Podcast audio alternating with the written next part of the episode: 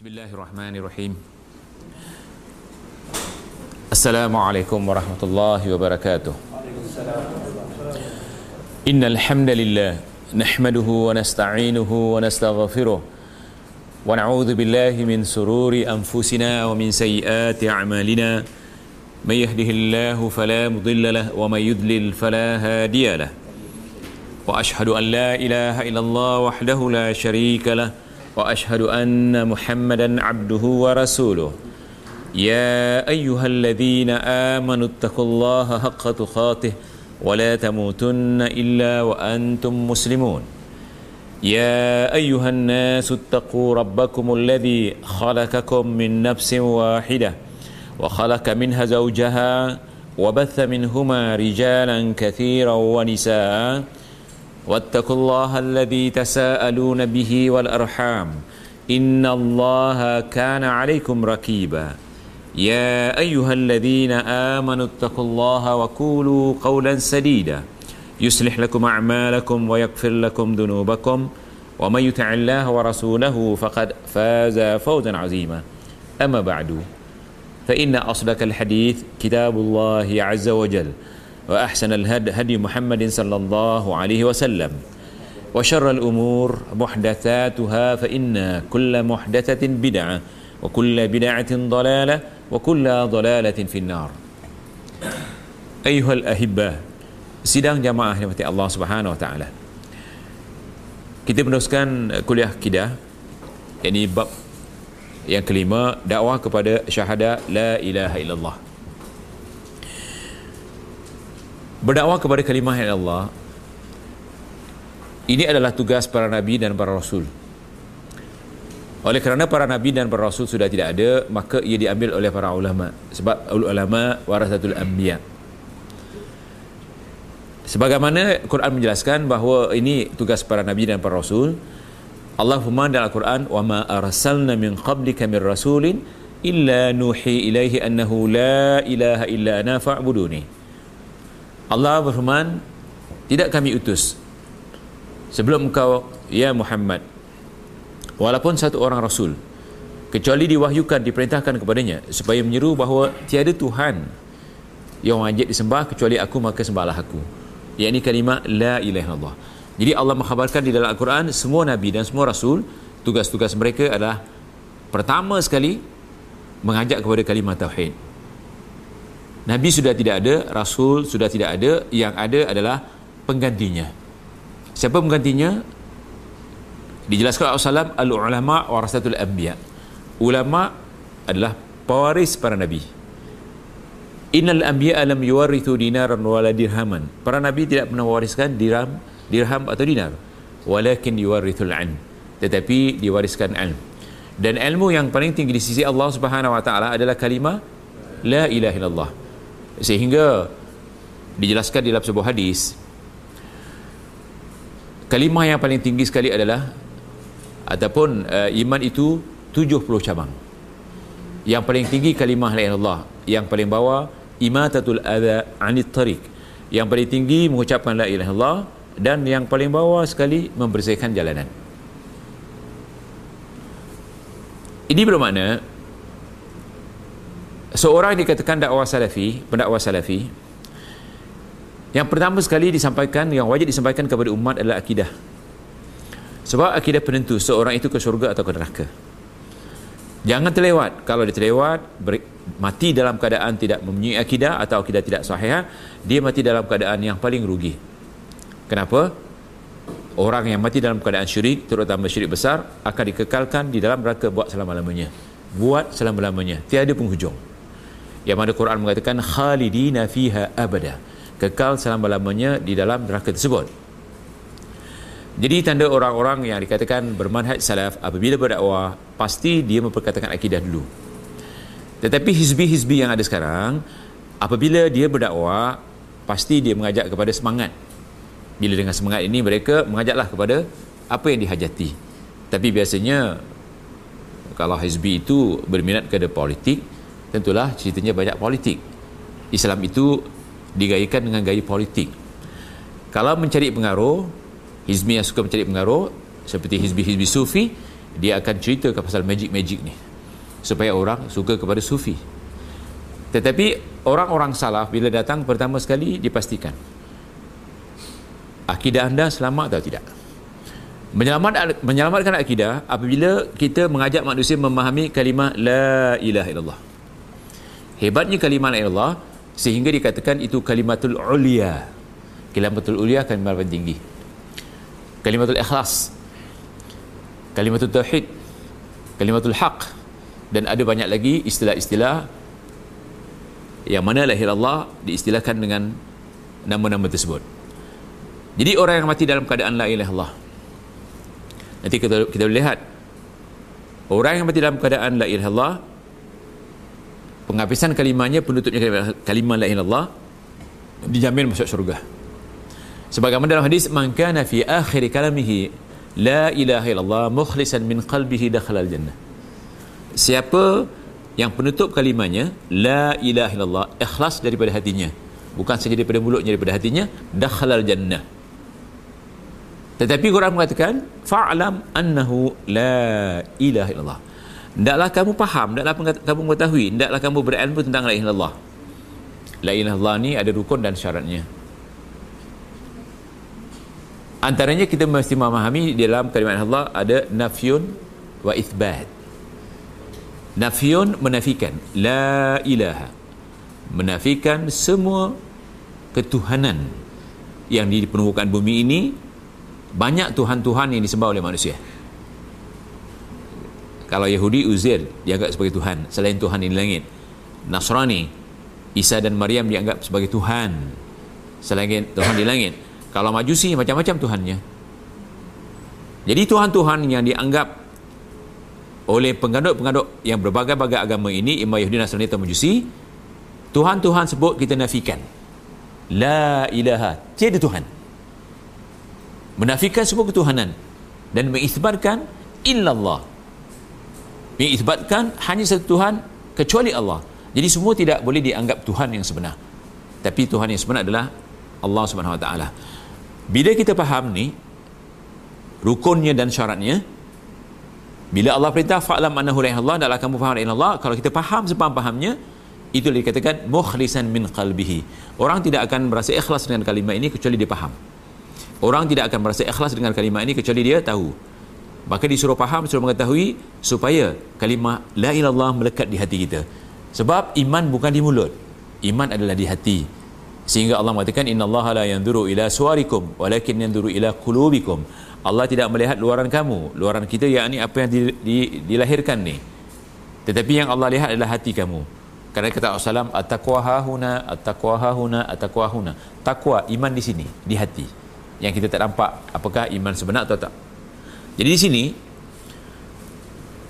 berdakwah kepada syahadah la ilaha illallah kalau saya katakan tadi ini tugas para nabi dan para rasul tetapi bila kembalikan kepada apa yang terdapat dalam Al-Quran, Luqman dia bukan seorang Nabi dan seorang Rasul. Dia seorang hamba yang soleh.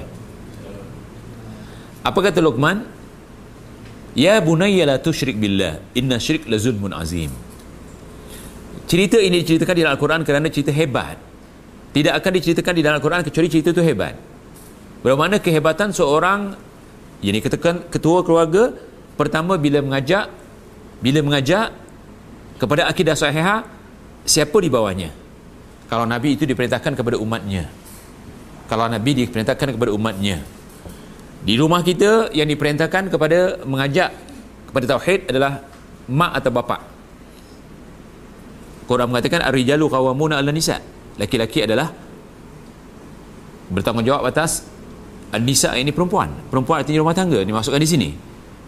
Al-Um Madrasatul Ula Ibu tu di madrasah yang pertama. Jadi pendidikan pertama yang kita wajib sampaikan kepada anak-anak kita adalah akidah. Akidah. Saya katakan Nabi ditugaskan menyampaikan akidah. Nabi sudah wafat, ulama. Setiap ulama pertama sekali mesti menyampaikan kepada umat Umat Imam Muhammad SAW ni adalah akidah Setiap ketua rumah tangga Ku anfusakum wa ahlikum narah. Selamatkan diri kamu dan keluarga kamu daripada neraka. Bagaimana selamatkannya? pertama sekali dengan akidah. Sebab apa saya katakan dengan akidah? Kalau orang tu hebat ibadahnya tetapi kalau sudah menyeleweng akidahnya dia tetap ke neraka. Dan semua ibadah-ibadah yang dilakukan oleh orang yang sudah rosak akidahnya yakni syirik itu dibatalkan. Kita dah baca banyak kali kan ila alladhina min qablika la in asyrakta la yahbatanna amaluka wa la takunanna minal khasirin. Sudah diwahyukan kepada engkau ya Muhammad dan nabi-nabi sebelum kau ya Muhammad jika kau syirik pasti diamal, dibatalkan semua amal kau semua amal. Walaupun sebesar zarah bahayanya syirik. Apakah penebus kesyirikan kalimah la ilaha illallah menebus kesyirikan adalah kalimah la ilaha illallah sebab syirik kerana menganggap ada Tuhan selain Allah SWT yakni menduakan ketuhanan jadi bila kita katakan la ilaha illallah kita menafikan semua Tuhan-Tuhan yang ada dan kita hanya mengisbatkan hanya satu Tuhan yakni Allah Subhanahu wa taala. Di dalam bab 5 dakwah kepada syahadah la ilaha illallah Syekh Muhammad At-Tamimi memulakan dengan firman Allah dalam surah Yusuf 108 Kul hadhihi sabili ad'u ila Allah ala basiratin ana wa man ittaba'ani wa subhanallahi wa ma ana minal musyrikin Katakanlah inilah jalan agamaku Aku dan orang-orang yang mengikutiku mengajak kamu kepada Allah dengan hujah yang nyata. Maha suci Allah dan aku tiada termasuk orang-orang yang musyrik. Cuba lihat ayat ni. Katakanlah atau serukanlah inilah jalan agamaku. yakni agama Islam. Sebab inna dina indallahil Islam.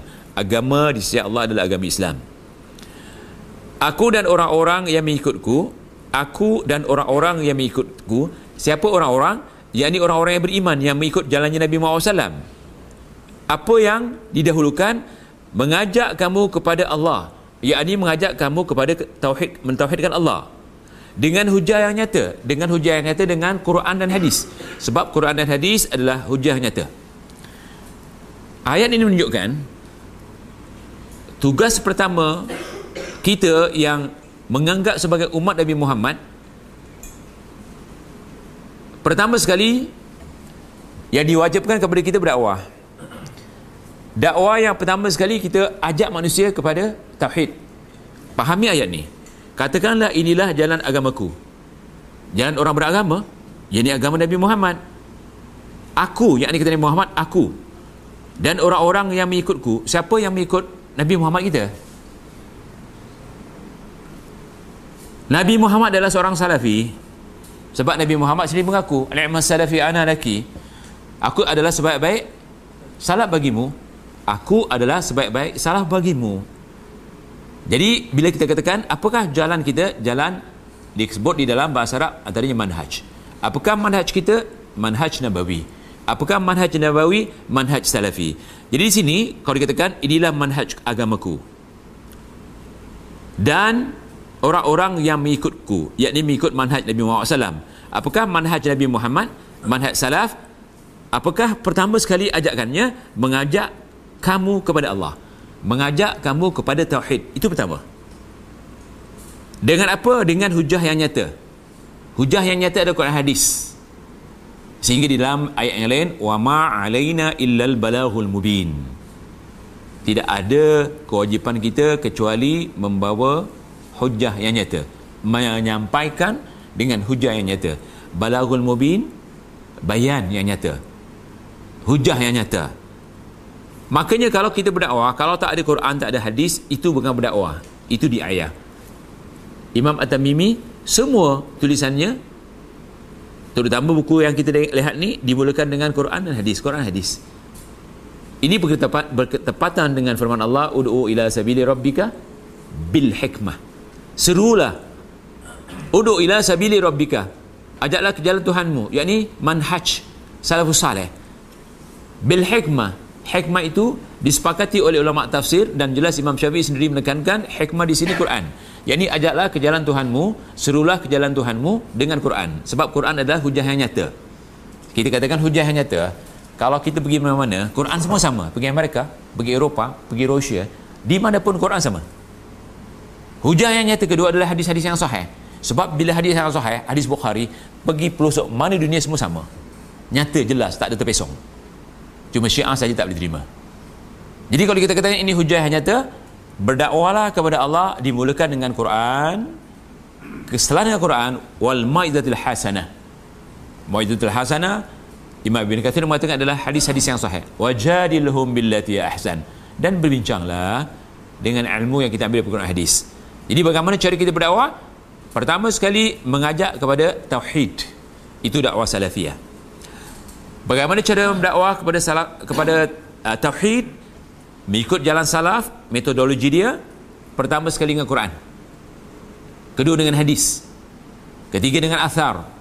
Sebab athar adalah hadis-hadis yang dipersetujui oleh Rasulullah SAW yang diamalkan, yang dikatakan yang diterima oleh sahabat tapi diterima juga oleh Rasulullah SAW jadi dikatakan hadis takrir kemudian fatwa para ulama sebab Allah mengatakan ati Allah wa ati Rasulullah wa ulil amri minkum. Ta'ala kepada Allah, ta'ala kepada Rasul dan ta'ala kepada ulama. Sebab al ulama saya katakan tadi warathatul anbiya. Jadi kalau kita berdakwah tolong dulukan dengan akidah. Begitu juga kepada anak-anak. Sebagaimana cerita Luqman Hakim tadi ya bunayya la tusyrik billah inna syirik la zulmun azim. Wahai anakku jangan kamu syirik kepada Allah kerana kesyirikan itu adalah adalah satu kezaliman yang paling besar. Apa tidak zalim ya? Sepatutnya manusia mati besok mencampakkan dirinya ke tempat yang paling nikmat yakni syurga. Tetapi bila mencampakkan dirinya ke, ke dalam neraka kekal buat selama-lamanya itu adalah paling zalim menzalimi dirinya sendiri. Jadi pintu syurga dibuka luas kepada orang yang mentauhidkan Allah. Syurga diharamkan bagi orang yang melakukan kesyirikan.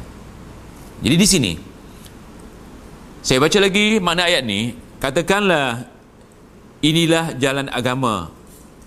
Agamaku yakni agama Islam. Aku dan orang-orang yang mengikutku. Kalau ikutku bagaimana ikut Nabi Muhammad? Apakah dakwah utama Nabi Muhammad mengajak kamu kepada Allah? Yakni mengajak kepada tauhid. Dengan hujah yang nyata pastikan mengajak kepada tauhid dengan hujah yang nyata Quran hadis kerana di luar sana banyak orang yang mengajak kepada tauhid tetapi bukan pakai hujah yang nyata pakai akal-akalan sehingga timbul yang dikatakan akidah sifat 20 akidah sifat 20 hasilnya menyesatkan manusia kerana diambil dinukil daripada akal-akalan yang dikatakan falsafah falsafah siapa? Mu'tazilah. Jadi jangan pakai falsafah, pakai Quran, pakai hadis. Sehingga lihat kenyataan yang paling nyata. Kalau ditanya kepada orang yang belajar agama ini melalui petunjuk falsafah di mana Allah, dia akan dikatakan Fikuli makan atau biduni makan. Ini masalah besar, bukan masalah kecil. Sedangkan Allah mengatakan Al-Arshistawa oleh kerana dia tak pakai Quran dan pakai hadis, orang bingung dibuatnya. Tetapi kalau pakai Quran hadis, nyata jelas. Allah ditanyakan kepada seorang uh, muslimah yang tak ada pelajaran, kerjanya menggabla kambing, hamba lagi. Bila ditanya Rasulullah SAW, Allah ditunjuk ke langit fis sama. Hadis ini hadis Muslim. Rasulullah SAW, sadakti, kau benar. Dipanggil tuannya, bebaskan dia kerana dia seorang mukminah diiktiraf oleh SAW sebagai seorang mu'minah kerana dia mengatakan Allah fi sama kalau kita lihat di YouTube ulama-ulama yang mengatakan dia ahli sunnah wal jamaah yang dinafikan kita sebagai ahli sunnah wal jamaah dikatakan kita wahabi. Dia mengatakan akidah yang sahihah adalah akidah asyairah yang dimulakan dengan wujud kidam sifat 20 dan dia mengkafirkan kita kerana kita katakan melalui Quran hadis pakai hujah Quran hadis uh, hujah nyata kita katakan Allah bersemayam di atas arasnya tapi mereka mengatakan apa dia? Tak logik tak boleh diterima oleh akal kalau Allah itu bersemayam di atas arasnya. Kerana Allah itu khalik. Allah tak perlukan makhluk. Aras itu makhluk. Dan dia bertanya sebelum aras dicipta Allah di mana? Sedangkan kita tidak disuruh bertanya seperti itu. Dan katanya kalau Allah bersemayam di atas arasnya semayam diterjemahkan oleh mereka duduk bermakna Allah ada ponggong kata mereka. Bila kita cerita pasal ponggong ni tapi dihentamnya anda dituduh anda mengatakan Allah ada ponggong dia mengatakan kalau Allah bersemayam di, di atas arasnya sama seperti duduk atas kursi. Kursi itu makhluk bermakna Allah katanya ada jisim. Mereka menafikan Allah ada jisim. Allah katanya tak ada jisim. Tak ada badan istilah orang kita. Tak ada tangan tak ada kaki dan sebagainya tak ada badan. Katanya mustahil Allah ada badan kalau ada badan itu makhluk. Allah tidak seperti manusia tak seperti makhluk maka tak ada badan. Siapa mengatakan Allah ada badan seperti mengakui ada muka ada tangan ada kaki duduk di atas aras mereka tuduh kita ini sebagai mujassimah. Yakni ada badan badan dalam bahasa Arab jisim mujassimah maka dikabirkannya kita langsung. Sedangkan kita berdakwah pakai Quran dan hadis. Disuruh ala sabilatin atau ala basiratin basiratin adalah Quran hadis lihat. Katakanlah inilah jalanku. Yakni jalan agamaku. Dan aku orang-orang yang mengikutku. Siapa yang mengikutnya? Kita. Mengikut siapa? Mengikut Nabi Muhammad. Mengajak kamu kepada Allah. Mengajak kamu kepada tauhid. Dengan hujah yang nyata. Disebut di sini ala basiratin. Ala basiratin sepakat ulama pakai Quran dan hadis. Sebab basiratin Quran hadis sebab basiratin semua orang dah tengok. Quran ratusan ribu manusia hafal. Ini namanya basirah. Matanya dah nampak dihafal lagi. Quran disuruh kita baca. Berapa juta manusia berapa bilion manusia sudah melihat Al-Quran. Bila dilihat oleh sekian juta manusia dikatakan itu basirah. Sebab basir melihat. Quran sudah dilihat oleh sekian uh, banyak manusia dan Quran diakui sebagai kitab yang mulia kitab yang daripada Allah tidak ada perubahan sebab Allah menjanjikan inna nahnu nazzalna zikra wa inna lahu lahafizun akulah yang menurunkan zikir dan aku menjaga dan inilah basirah disuruh kita berdakwah pakai basirah tahu sekarang basirah Quran dan hadis tapi orang sekarang pakai akal. Kalau Quran mengatakan, "Ma mana'aka an tasjuda lima khalaqtu bi yadayya?" Wahai iblis, kenapa engkau tidak mau sujud kepada Adam yang aku jadikan dengan dua tanganku? Itu basirah. Allah punya tangan. Tapi dinafikan oleh mereka. Kenapa akalnya didulukan? Katanya mustahil Allah punya tangan. Kalau punya tangan seperti makhluk. Bermakna Allah punya jisim. Allah mustahil punya jisim. Siapa mengatakan Allah punya tangan, punya jisim, itu mujasimah. Nah, di kafirnya kita di YouTube cuba lihat mereka mengkafirkan kita terang-terang jadi kalau dipahami ayat dalam surah Yusuf 108 kita disuruh ikut jejak Nabi. Bila ikut jejak Nabi dakwah pertama kepada jalan Allah. Bila berdakwah kepada jalan Allah mestilah ada hujah. Hujahnya Quran hadis. Kenapa? Supaya manusia jangan melakukan kesyirikan. Ajak mengikut jalan SAW cara dakwah SAW yakni manhaj salaf kepada apa? kepada tauhid. Dengan apa? membuktikan di tauhid dengan Quran hadis. Supaya mati dalam supaya jangan mati dalam keadaan syirik. Sebagaimana di ujung ayat ni dan aku tiada termasuk orang-orang yang musyrikin. Yakni tak mati, tak masuk orang-orang yang mati dalam keadaan syirik. Kemudian Ibnu Abbas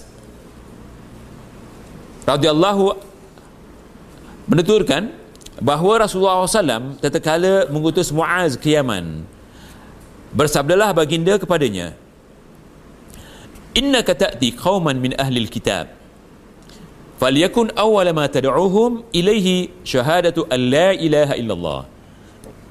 Wa fi riwayatin ila an yuwahhidu Allah ila an yuwahhidu Allah fa inhum ata'uka lidhalik fa'alimhum anna Allah afterada alaihim khamsa salawat. في كل يوم وليلة. فإنهم أطاعوك لذلك فعلمهم أن الله افترض عليهم صدقة تؤخذ من أغنيائهم فترد على فقرائهم. فإنهم أطاعوك لذلك فإياك وكرائم أموالهم. واتك, واتك دعوة المظلوم فإنه ليس بينها bainallahi hijab rawahul bukhari wa muslim dalam hadis ini dijelaskan yang maknanya sungguh kamu akan mendatangi kaum ahli kitab. Yakni Muaz yang diantar ke Yaman akan mendatangi dua orang Yahudi dan orang Nasrani. Kerana kita tahu markasnya Yahudi pada masa itu di Yaman. Lihat supaya dia datang dapat datang ke Madinah untuk menguasai Madinah. Itu asalnya ya? Ceritanya panjang. Tapi kita konsult, apa beri tumpuan kepada ini dulu apabila dikatakan dikatakan engkau akan mendatangi ahli kitab maka hendaklah pertama kali dakwah yang kamu sampaikan kepada mereka ialah syahadah la ilaha illallah. Yang lain? Itu pertama. Kata Rasulullah kata Rasulullah maka hendaklah pertama kali yang awal-awal yang terawal dakwah yang kamu sampaikan kepada mereka ialah syahadah la ilallah bukan fikir bukan sembahyang bukan puasa bukan itu sebab zalim kita kalau walaupun manusia itu bagus fikirnya bagus sembahyangnya bagus puasanya bagus zakatnya kalau akidahnya syirik amalan itu akan dibatalkan. Batal habis. Jadi betulkan akidahnya dulu. Di dalam riwayat lain disebutkan supaya mereka mentauhidkan Allah. Pertama supaya mentauhidkan Allah. Itu tugas pertama. Duta Rasulullah SAW ke Yaman yang pertama apa tugasnya? mengajak mentauhidkan Allah. Sebab kalau mati dalam keadaan syirik sebab ahli kitab tahu nabi yang diutus kepada mereka nabi yang diutus kepada mereka pertama mengajak kepada tauhid. Tapi mereka tidak mau mentauhidkan Allah nabi-nabi dibunuh.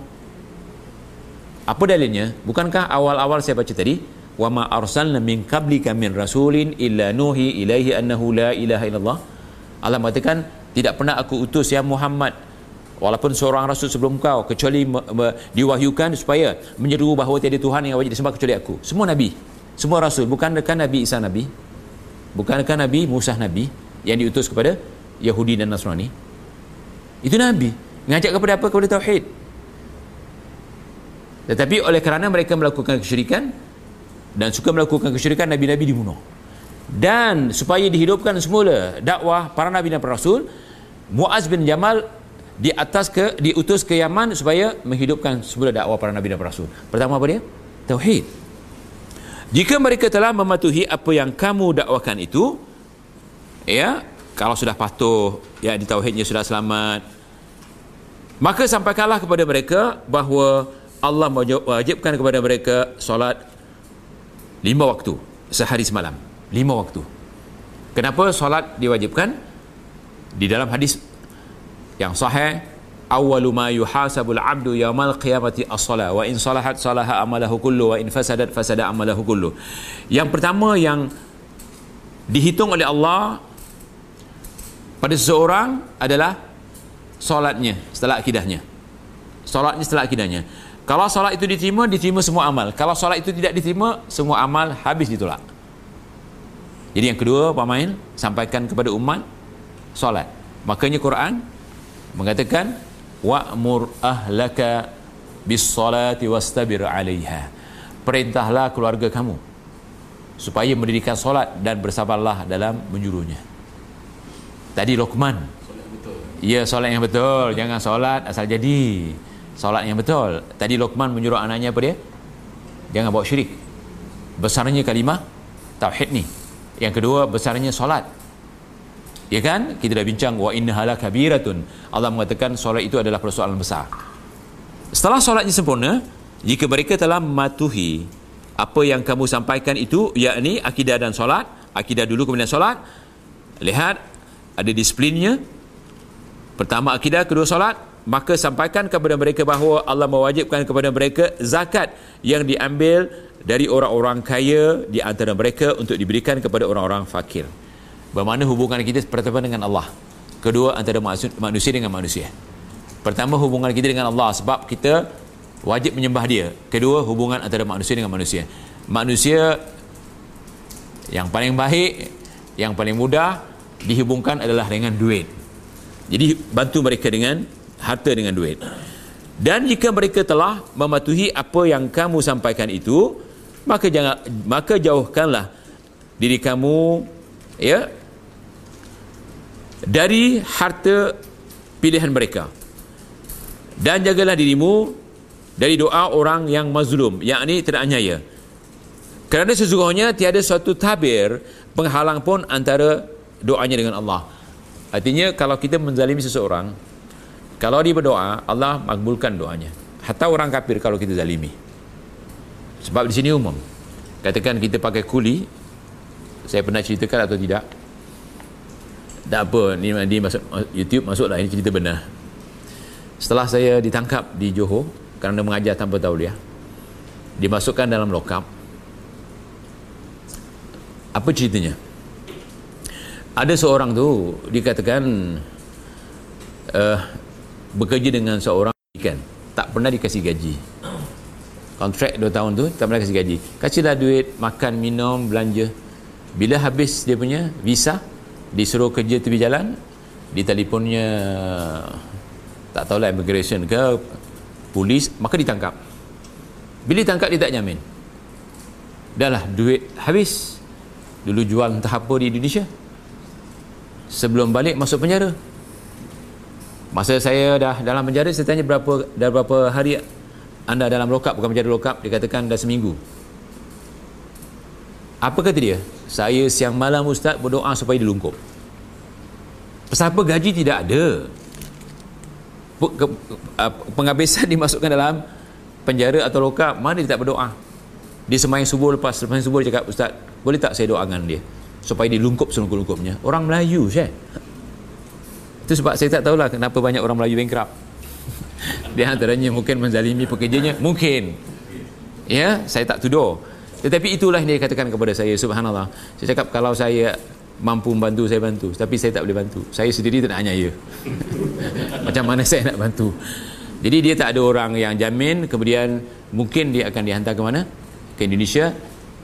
Pergi habis harta balik harta pun tak tertebus. Jadi kesian orang ni. Maka jadi mustahil ya mereka jadi penjenayah di sini kerana untuk cover apa yang mereka dah dah pinjam dan sebagainya. Tak mustahil. Jadi ayat ini hadis yang sahih ini hadis Bukhari dan hadis Muslim jangan zalimi manusia. Malah binatang pun tidak boleh dizalimi kerana Allah mengutus agama ini rahmatan lil alamin. Inna arsalnaka rahmatan lil alamin. Apa itu rahmah? Kasih sayang penyelamat. Kalau nabi sudah tidak ada kita penggantinya pengganti nabi. Supaya mengajak manusia merahmati antara satu dengan lain. Kalau buat zalim seperti itu adalah satu kezaliman yang mengakibatkan kita dapat bala kalau orang tu berdoa. Dan doanya tanpa hijab. Doanya tanpa hijab. Subhanallah. Begitu juga al-Bukhari dan Muslim beriwayatkan pula dari Sahal bin Sa'ad radhiyallahu anhu bahawa Rasulullah SAW semasa perang Khaybar bersabda لأعطينا الراية غدا رجلا يحب الله ورسوله ويحب الله ويحبه الله ورسوله. يفتح الله على يديه. فبات الناس يدوكون ليلتهم أيهم يعتاها فلما أصبحوا غدوا على رسول الله صلى الله عليه وسلم كلهم يرجون. أن يعطاها فقال أين علي؟ أين علي بن أبي طالب؟ فقيل هو يشتكي عينيه فأرسلوا إليه فأتي به فبصق في عينيه ودعا له فبرأ كأن لم يكن به وجع فأعطاه الراية فقال أنفذ على رسلك حتى تنزل بساحاتهم ثم دعوهم إلى الإسلام. wa akhbirhum bima yajibu alaihim min haqqillah min haqqillah ta'ala fihi. Fa wallahi la an yahdi Allah bika rajulan wahidan khairun min humrun ni'am. Maksudnya demi Allah nahcaya aku ataupun nahcaya akan kuserahkan bendera komando perang itu besok hari kepada orang yang mencintai Allah dan rasulnya dan dia dicintai oleh Allah serta dicintai rasulnya. Semoga Allah ya menganugerahkan kemenangan melalui tangannya. Maka semalaman suntuk orang-orang pun memperbincangkan siapakah di antara mereka yang akan diserahi bendera tersebut? Itu pagi harinya mereka mendatangi Rasulullah SAW masing-masing mengharap untuk diserahi bendera tersebut. Lalu bersabda baginda di mana Ali bin Abi Talib. Dijawab dia sakit kedua belah matanya. Mereka pun mengutus seorang untuk ya mengutus seseorang utusan kepadanya dan datanglah dia. Lantas nabi meludah pada kedua belah matanya dan uh, berdoa untuknya. Seketika itu dia sembuh. Seakan-akan tidak pernah terkena penyakit. Yang ini kita jangan ikut nah, ini khususnya Nabi. Nanti ada orang buka klinik obat mata. Mengobati mata. Orang yang apa diludah jangan. Ini mukjizat. Faham ya? Jangan pandai-pandai. Nanti anak kita sakit mata kita ludah itu jangan. Ini mukjizat SAW sebab apa? Diludah terus sembuh. Macam tak pernah kena sakit. Sedangkan tidak ada obat yang seperti itu. Ada? Kasih saja terus sembuh. Tak ada. Dia makan masa. Tapi ini kena mukjizat terus sembuh lalu Rasulullah SAW menyerahkan kepadanya bendera dan bersabda berlangkahlah ke hadapan dengan tenang sampai kamu tiba di tempat mereka. Kemudian ajaklah mereka kepada apa? Kepada Islam kepada Tauhid. Jangan perang dulu. Sehingga surat Rasulullah SAW kepada Malikul Najash Malikul Kipti dan semua ketua-ketua negara yang belum Islam dalam suratnya Bismillahirrahmanirrahim maka tulis surat kepada orang kafir boleh taruh Bismillah sebab surat itu ada Bismillah min Muhammadin ila Malikun Najash aslim taslim daripada Nabi Muhammad kepada daripada Muhammad kepada uh, Raja Najash masuk Islam selamat iaitu Tauhidlah engkau. Kalau engkau tauhid selamat. Jadi surat isinya pertama sekali kepada Islam, kepada tauhid. Dan perangnya ahli sebagai ketua perang tidak boleh dibunuh dulu, ajak kepada Islam dulu. Kalau dia masuk Islam jangan dibunuh. Kalau dia tak masuk Islam, ayo perang, pilih. Kalau tak mau masuk Islam bayar jizyah. Kalau dah bayar jizyah, negara itu akan dijaga oleh negeri Islam. Kalau negara itu diserang oleh orang kafir ataupun orang yang dikatakan uh, musuh bagi negara itu, maka Islam, negara Islam akan melindunginya. Itu sebab disuruh bayar jizyah. Kalau tak bayar, tak mau bayar jizyah, baru perang. Jadi di pilihan pertama adalah mengajak kepada tauhid. Sebagaimana dijelaskan sini, melangkahlah ke depan dengan tenang sampai kamu tiba di tempat mereka. Kemudian ajaklah mereka kepada Islam dan sampaikanlah kepada mereka hak Allah subhanahu wa ta'ala dalam Islam yang wajib mereka laksanakan apa dia? Pertama syahadah. Kedua sembahyang. Ketiga zakat. Dan seterusnya. Demi Allah bila Allah memberi petunjuk satu orang lewat dirimu benar-benarlah hal itu lebih baik yakni berharga berharga bagimu daripada unta yang merah. Artinya kalau kita dapat menjadikan seseorang itu beriman lebih baik daripada unta yang merah. Kiasannya adalah harta dunia pada masa itu orang yang punya apa unta yang merah sama seperti sekarang orang yang pakai kenderaan yang yang mahal yang paling mahal. Bermakna biasanya kalau orang pakai kereta yang mahal kedudukannya kedudukan orang elit lah ataupun orang berada. Sedangkan kita nak jadi orang yang seperti itu berusaha seumur hidup. Tetapi kalau kita dapat menjadikan seorang itu orang kafir kepada orang Islam, orang yang syirik kepada tauhid, lebih baik daripada harta dunia seluruhnya. Jadi apakah kebaikannya? Memberi orang tauhid. Bukan memberi orang negara, bukan memberi orang kedudukan, bukan memberi orang itu dan ini, tapi beri tauhid dulu. Sebab tauhid penyelamat di dunia, yang menyelamatkan semua amalannya, dan di akhirat, menyelamatkan dia daripada terjerumus ke neraka. Jadi dakwah kita ya, muslimin dan muslimah yang dirahmati Allah SWT ajaklah kepada tauhid dulu dan Quran keseluruhannya tauhid daripada alhamdulillahirabbil sampai yang penghabis apa dia qul a'udzu birabbin nas isinya tauhid lihat isinya semua tauhid jadi kalau kita kembali kepada manhaj salafiyah manhaj nabawiyah Pertama, dakwah kita hendaklah betulkan akidah dan terus dibetulkan akidah. Kerana manusia terbuka, mudah terbuka kepada melakukan kesyirikan, betul kan? Syirik ada di mana-mana. Mudah jadi syirik. Kadang-kadang duduk dalam rumah pun boleh jadi syirik. Duduk dalam rumah diam-diam boleh jadi syirik ni. Apa dia? Mudah saja. Saya sering tanya, ini yang kebiasaannya. Muslimah di belakang. Kepercayaan orang kita kalau ada rama-rama orang sini panggil apa kupu-kupu masuk dalam rumah Pak Mail apa tandanya ada orang datang tengok perawinya semua jadi perawi ni. Masyhur mutawatir semua mengaku seperti itu. Itu kan syirik. Itu syirik. Sebab tak cerita langsung atau jadi tukang ramal tau.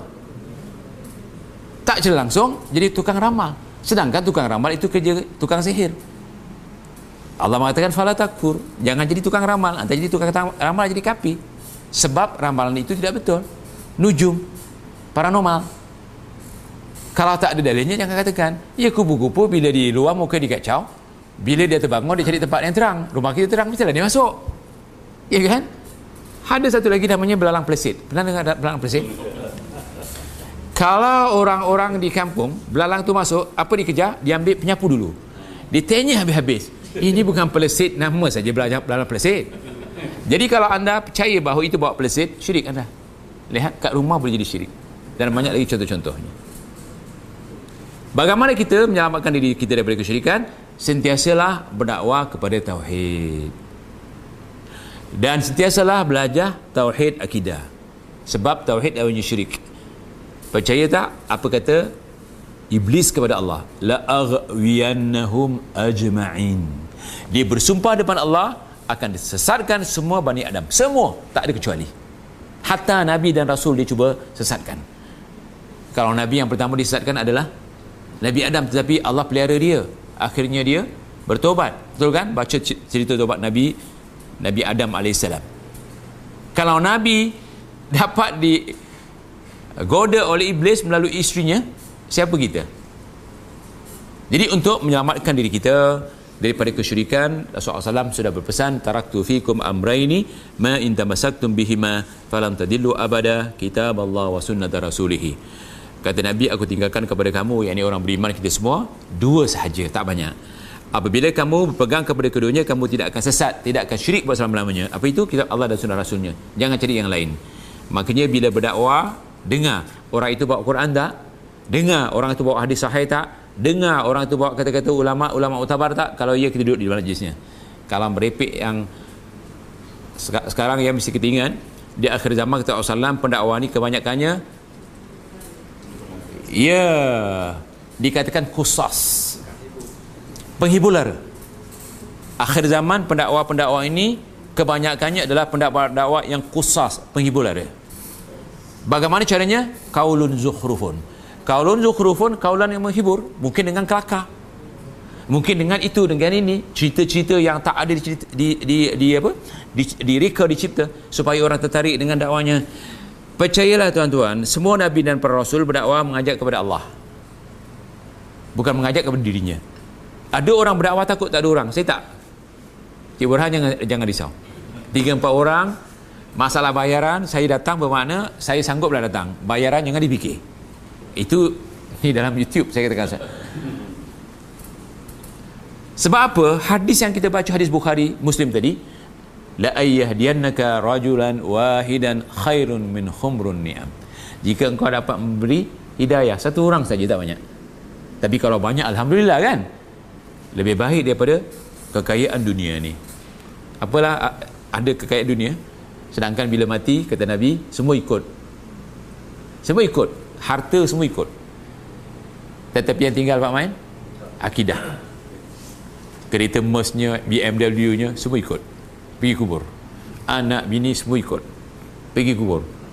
Lepas ditanam apa yang tinggal? Semua balik. Yang tinggal apa dia?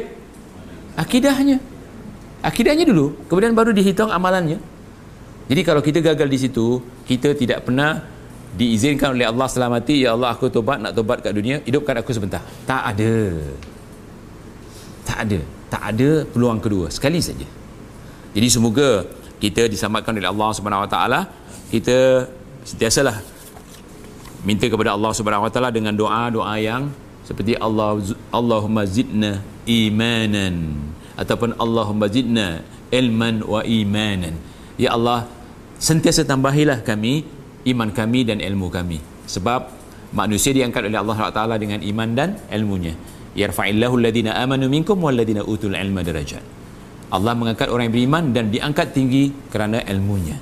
Jadi kita minta kepada Allah SWT, Allahumma zidna imanan wa ilman. Ya Allah sentiasalah engkau tambah iman aku dan ilmu aku. Tapi bagaimana nak tambah ilmu kalau tak belajar? Bagaimana nak tambah iman? Sedangkan Imam Syafi'i mengatakan iman iman iman itu bertambah dan berkurang dengan landasan Quran hadis. Bertambahnya dengan ilmu dan amal, berkurangnya dengan maksiat dan kejahilan. Maksiat akan dilakukan, mudah dilakukan oleh orang yang jahil. Tetapi orang yang beriman dan berilmu, innama yakhshallah min ibadihul ulama. Yang takut kepada Allah adalah orang yang diberi ilmu. Jadi takutlah kepada Allah dengan sentiasa mendatangi majlis ilmu seperti ini. Saya rasa uh, itu yang boleh saya sampaikan adapun kandungan bab ini uh, sudah disentuh dalam itu saja yang saya boleh sampaikan saya akhiri terima kasih kepada semua yang ada ni aku lu qauli hada astaghfirullah li wa lakum wa sallallahu ala muhammadin wa ala alihi wa sahbihi wasallam subhanakallahumma bihamdika ashhadu an la ilaha illa anta astaghfiruka wa atubu ilaik wallahu a'lam. Wassalamualaikum warahmatullahi wabarakatuh. Video ni jangan uh, dipilih yang jujurlah ya jujurlah. Sebab saya tengok ada uh, kat YouTube syukran. Uh, diedit seolah-olah saya nak digaduhkan dengan orang itu orang ni. Tak elok lah ya kan